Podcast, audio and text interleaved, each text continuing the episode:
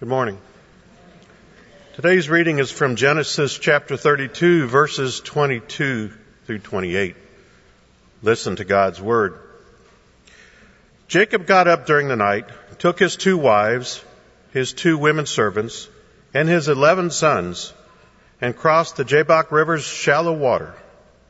He took them and everything that belonged to him, and he helped them cross the river. But Jacob stayed apart by himself, and a man wrestled with him until dawn broke. When the man saw that he couldn't defeat Jacob, he grabbed Jacob's thigh and tore a muscle in Jacob's thigh as he wrestled with him. The man said, Let me go because the dawn is breaking. But Jacob said, I won't let you go until you bless me. He said to Jacob, What is your name? And he said, Jacob. Then he said, Your name won't be Jacob any longer, but Israel, because you struggled with God and with men and won. This is the word of God for the people of God. Thanks, Thanks be to God. Be to God. Thanks a lot. Between the years 1854 and 1929, between 1854 and 1929, for 75 years, over the course of those 75 years, people placed children on trains along the east, east coast of the United States and sent them westward to try and find new homes. 200,000 children were put onto these trains.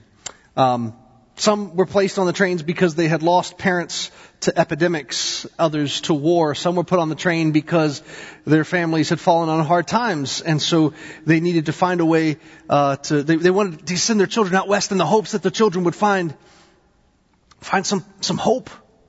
Uh, and as as the trains that were heading from the east coast to the west, as as the train stopped at each station, these children would come out of the trains onto a wooden platform and potential parents, most of whom owned farms and needed extra help, potential parents would come by and they would inspect and interview these children. I mean, even look at their teeth.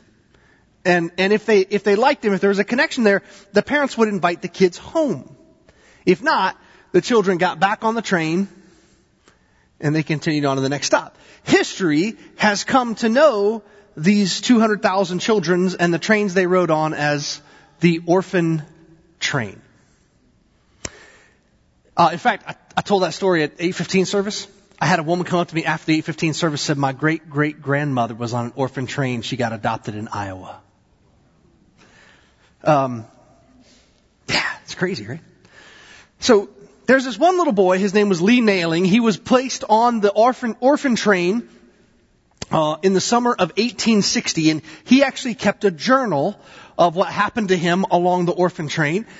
Um, he was placed on the orphan train with his two younger brothers. Uh, Lee was eight at the time he was placed on the train by his father, and his father gave him a pink envelope, and on the pink envelope was written his father's full name and his address. So Lee took charge of his two younger brothers. One was six, one was four. He got them onto the train. They sat down. They fell asleep.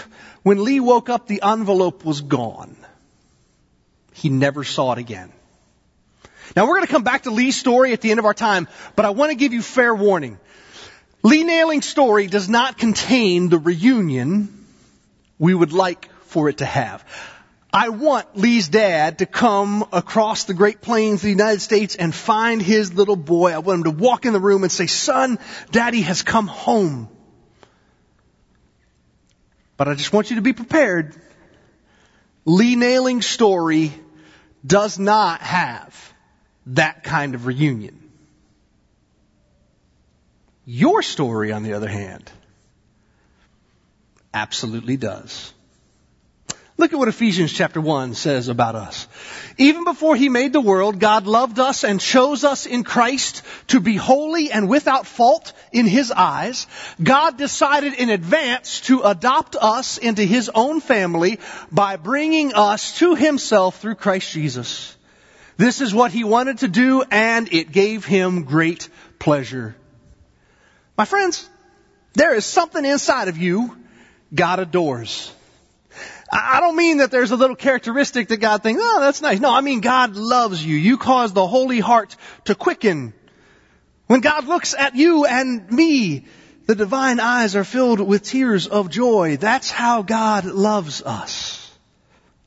But it's easy for us to forget that. It's easy for us to forget all these things that we've heard throughout the course of our lives about how much God loves us. It's easy for us to allow other voices to try and tell us who we are and what we are. Jacob wrestled with this. Jacob's story is an interesting story. Jacob was kind of a shifty character. In fact, the name Jacob in Hebrew, the name Jacob means he who grasps the heel. And you're thinking, that's weird. It is weird. Why? Well, Jacob was a twin. His twin brother was Esau. And Esau and Jacob fought each other inside of their mother's womb. That's what the Bible says. And when Esau came out of the mother's womb first, Jacob grabbed his heel, tried to pull him back in. So, they named him Jacob. His, his name, he who grasps at the heel, indicates the kind of life he lived. He was the kind of guy who engaged in a lot of strife with his family. He caused quite a few problems. He tricked his dad into offering him a blessing. He tricked his brother into part of his birthright. Jacob was not a great son. He was not a great brother. In fact, he was so duplicitous that in time he had to flee for his life from his very own family. He went away for years and years and eventually discovered that no matter how much money he made, no, many, how many, no matter how many wives he had or children he had or how many cattle he had, he was never going to feel secure the way that he felt when he was at home. So the Bible says he gathered his big caravan of stuff and people and they head back towards his father's country and they get to this, this uh, river called the river Jabbok. Jacob helps everybody get across the river, but Jacob stays on the opposite side of the river. We don't know why. Maybe he's steeling himself for a difficult reunion. Maybe he's trying to come up with the words for the appropriate apology. Maybe he's just tired of all the kids and the camels. I don't know but he stays on that side of the Jabbok River. What we do know is that while he's standing on the edge of the river, he gets attacked by a man with a capital M. They fall into the river. They start wrestling all night long. In time, Jacob gets the upper hand on this man. And so the man reaches down, touches Jacob's hip. It pops out a socket. Jacob realizes he's not wrestling with any normal dude. This is God. He falls down on his knees. He grabs God's legs. He says, I won't let you go until you bless me. And my whole life I've been told this story story. When I was a little kid, they used to put this story up on the felt board in kindergarten, in, in school. Do you remember that felt board? With the little cutouts? They told me this story. You know what I thought when I was four? That's a weird story. I'm 39. You know what I think about it? It's a weird story, church. Jacob wrestles with God. Like I feel like God should have just been able to take him, right? I grew up watching wrestling, WWF on Saturday mornings. Check this out. This is, uh, this is Andre the Giant looking down on Hulk Hogan. The dude's name is Hulk. Andre's looking down on him, right? Andre the Giant was when I was a little kid. On Saturday mornings, WWF would come on. On Saturday mornings, I would watch. Andre the Giant was the champion in my day. He uh, he suffered from a condition called acromegaly. By the way, uh, if you are not familiar with WWF, if you've seen The Princess Bride, same giant. Okay. Uh, so he suffered from a condition called acromegaly. Some people call it giantism. And he got, his health got so bad that he, he needed to relinquish the title. So WWF came together and they said, we think Hulk Hogan should be our next champion. And, uh, so, so they made this accord that, that, uh, Andre the Giant was gonna th- throw the fight and Hulk was gonna win. And reportedly the night before the championship fight, Hulk called the president of the WWF and said, are you sure he's gonna throw the fight? Because he's a giant. Jacob and Jehovah wrestled, and Jacob was not wrestling with a giant. He was wrestling with the one who made giants. And it's weird. In fact, there's only one part of the story I understand. The only part of the story I understand is when Jacob falls down on his knees and says, Would you bless me? That I understand. I understand where Jacob was coming from. Jacob who spent a lot of his life causing strife instead of living into his God-given potential. Jacob who fought with everybody around him. Jacob wanted to know from God, God, can I still matter? Can I still make a difference in this world? And God blesses him. And my friends, you cannot, you cannot overstate the importance of the blessing in Jacob's life. Jacob falls into the river Jabbok a punk. He comes out a patriarch. Jacob falls into those rivers, that river with the name Jacob, which means to wrestle, to grasp at the heel of a man. He emerges from the river Jabbok with a new name, Israel which isn't he who wrestles with his brother or he who grasps at the heel. It means he who has wrestled with God. And from this transformation of Jacob onward, the people of God, the people of promise wouldn't call themselves the people of Abraham or Isaac. They would call themselves the people of Israel. How does that happen? How does somebody go from, from being a petulant child to being the leader of a revolution of love? How does it happen? It happens, my friends, because of the blessing. It happens because in the waters of the Jabbok River that night, God claimed Jacob. God named him. You could say that in the waters of the Jabbok River that night, God adopted Jacob as his own. Now, here's the thing you gotta know about adopted children. Adopted children are chosen children. Adopted children are chosen children. That's not the case with biological kids. I am one, I know. My father, I'm the, I'm the baby of four. My dad was present for only, only one of our births. It was, it was, it was mine. And reportedly, when the doctor gave me to my father, he said, this one's got kind of a big head. Can you see what else is in there? The state of Ohio made them take me home. They didn't have a choice. It's part of the law. A week later, they brought me back. Why? Auspicious because I had pneumonia. I think they just were exploring the return policy. if you're if you're a child of of parent, you you get what you get, right? Your biological child is your biological child. Your biological parents, your biological parents. But if you're adopted, they could have had any eye color, any hair color, any nationality. And they picked you. Adopted children are chosen children. Check out this video. My favorite quote of all time was our furnace repairman comes into the house, stops dead in his tracks, and says, This looks like some kind of United Nations meeting.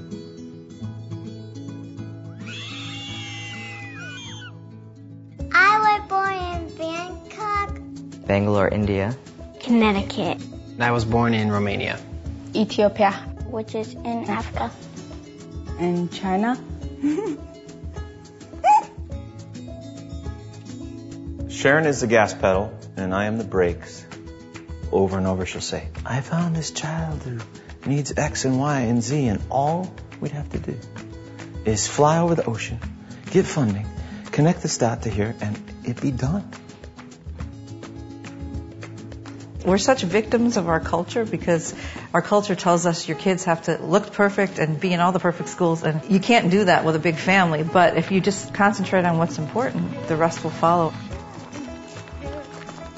People discouraged us. They thought we were going to ruin our lives by taking all these special kids, and they said, You don't know what to do. And it's true that we had no experience and we didn't really know how to raise them. But you, you, see what happens with unconditional love. You give a person unconditional love and they, they blossom.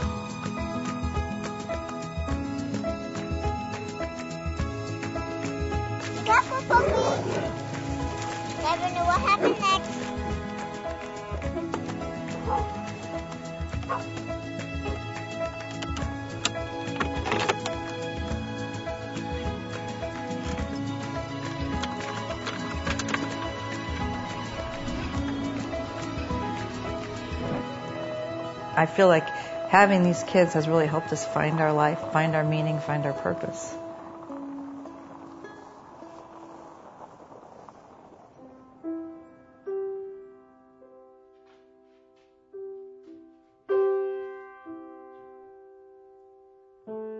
It took me decades to figure this out, but there's no physical thing that you can buy that's actually going to give you true peace and happiness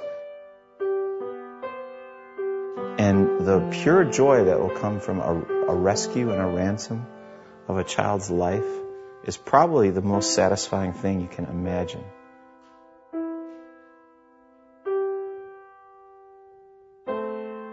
We talk about adoption. We tell them they're adopted and we kind of tell them, you know, being born into a family, you don't even decide that. It kind of happens biologically, but when you're adopted, your parents looked out at the whole world and picked you. You think that they don't really know the gravity of them being rescued or saved. Then you'll see them in an external setting, like one of them is in front of 300 people last Friday night, and he tells people that he probably wouldn't be alive if he hadn't been adopted by his family. Those are like the goosebump moments when you go, he's got it.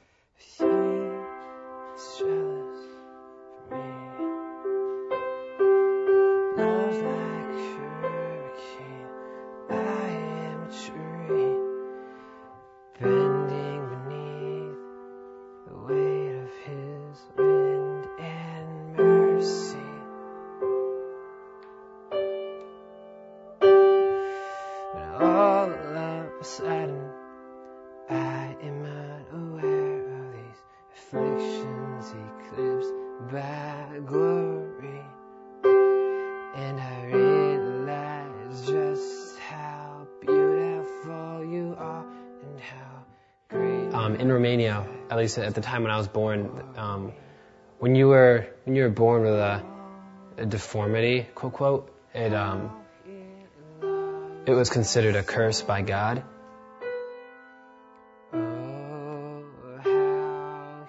I was um, kind of distanced and not treated right, and kind of not really getting any care that a, a normal baby should, which is why when I was one and a half years old, I weighed nine pounds. It was rough in the, in the first year of my life, but I lived. But no matter where you were before, it's like where you can be now, your past doesn't define that. This family has proven that, and it's just like you have a dying boy from Romania or starving kids from Africa, and you bring them to a, a place where they can be, I guess, human to the fullest, and that, that's that's a generous generous thing. Family is everything. Family's fun. Interesting. His family is just people you can be a fool around and they'll still love you. Awesome? No, should I do the Dennehy face?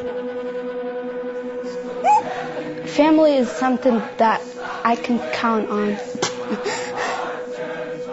uh,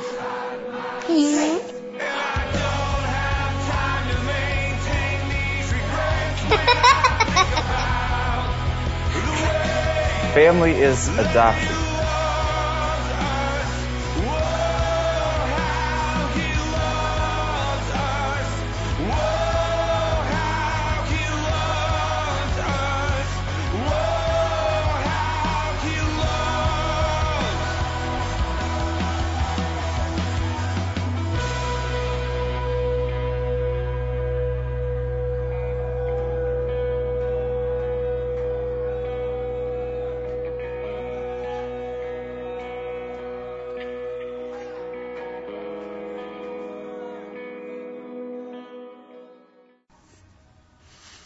Adopted children are chosen children. Adopted children are chosen children. Now, I could see a child who has been adopted saying, yes, my parents chose me, but if they had known how much trouble I was going to be later on, they'd have picked somebody else. Don't you see? That is the point. We don't surprise God by our brokenness. God isn't shocked by the fact that we make mistakes, even big ones. God knew. And yet still, as Ephesians 1 said, God chose to adopt us and that gave God great pleasure. Look at what Romans chapter 8 tells us about ourselves. We are God's very own children, adopted into His father, family. We call Him Father, dear Father. And because we are His, we share in His treasures for all that God has given to His Son, Jesus Christ. It is ours. Could it really be this simple? Shocking, but true.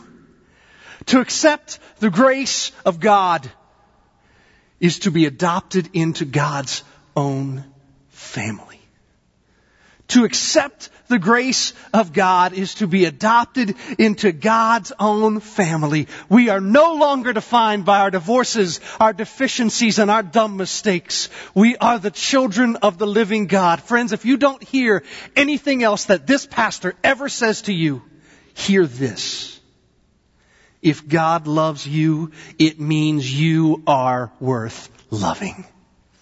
If God says, I want you in my family, it means you are worth having.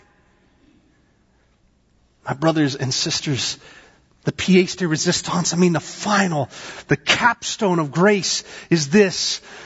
To accept the grace of God requires that we change the way we see ourselves. If God loves us, we are worth loving. If God wants us in the family, we are worth having. We are adopted and adopted children are chosen children. Ten days before my little girl Parker was born, my wife's dad suffered a massive stroke. We gathered Brock, our, who was just itty bitty at the time, and Andy, who was really pregnant at the time. And we hopped in the car and we drove up to Pittsburgh, Pennsylvania, where her dad was uh, dying. She spent the final hours with him, and then the funeral was a couple of days later. And my wife's, like her mom has like 155 siblings. I mean, it's a huge family. It's huge. It's massive. It's massive. So all these people came to the funeral. And I was standing there beside Andy because she needed somebody to stand beside her. And her brother and her sister were there. And these people, all these people, like couples after couple after couple after couple, they just kept coming through this line. And here's what they said over and over and over again. They said this. They said, do you have any idea how proud your father was of you? He never stopped talking about you. And then they move on down the line. Next person would come along and say, do you have any idea how proud your dad was about you? He never shut up about you. I want to suggest, my friends, that we never, we never, I mean, we never, we never outgrow the need to know that our dad is proud of us.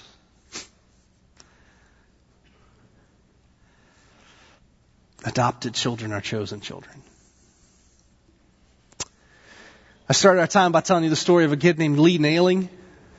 Eight years old, he was placed on the orphan train in New York City. When he got to Texas, one of his two younger brothers was adopted. Lee and his older, Lee, Lee and his little brother were put back on the train. They continued westward. A couple stops down the, down the road, they uh, were adopted. The two brothers were adopted. They were taken home by a family, but Lee grew up in the city. He did not know that if you opened the door to the chicken coop, the birds would fly out. So they flew out on Friday night. The family put him back on the orphan train the next morning. Happened a second time where a family took him home. He spent the night. They took him back and put him on the train. Finally, Lee Nailing made his way to West Texas on the orphan train. And that is where, according to his diary, he was taken in by the tall man and the plump woman. That's what his diary says. And he says they, they took him home, and he was so nervous because he'd been rejected by three families now. He was so nervous, and they, they sat down, they made a meal, and Lee reached out to take a biscuit, and the, the tall man said, Not yet. Not until we give thanks. And in his journal, he says, I'll never forget this prayer. They grabbed my hands and bowed their heads. And they said, God, we thank you for our new son. The next day, they um, got Lee up. They made him get back on uh, uh, the, their wagon, And Lee knew that they were taking him back to the train, but that's not what they did. They took him to every neighbor's house. They took him up and down the main street of their little town. Every person that they encountered that day, every single one, they said, we need you to meet our new son. I want to read you how Lee's story ends. He said, I didn't know where Papa was. I had no way to find him or contact him. But ever since their prayer on the first night, I had the strong feeling I had found not one, but two new fathers. And that's just the way it turns out. To experience grace is to know at this very moment that the living God has adopted you. And what that means for you is that you are a chosen child of God. If God has loved you, you are worth loving. If God says you belong, then you're worth having. It has to change the way we understand ourselves. My friends, we are not loved by God because we work really hard and succeed or because we fail and choose to apologize. We are loved by God because God has decided to love us. It gives us our identity. It is who we are. Adopted children are chosen children and the adoption is irreversible. I can prove it to you. You remember these things? These? Those things, thank you. You remember these stones? First week of, of this sermon series, Second Chances, uh, as people came in the, the gathering room, the space here, we, we gave them all stones.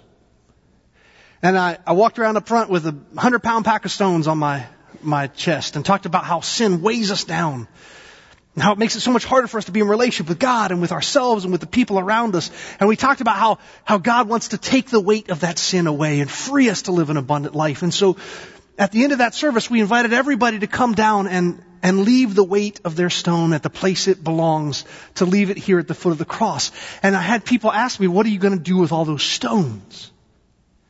I want to show you what we did with all of them.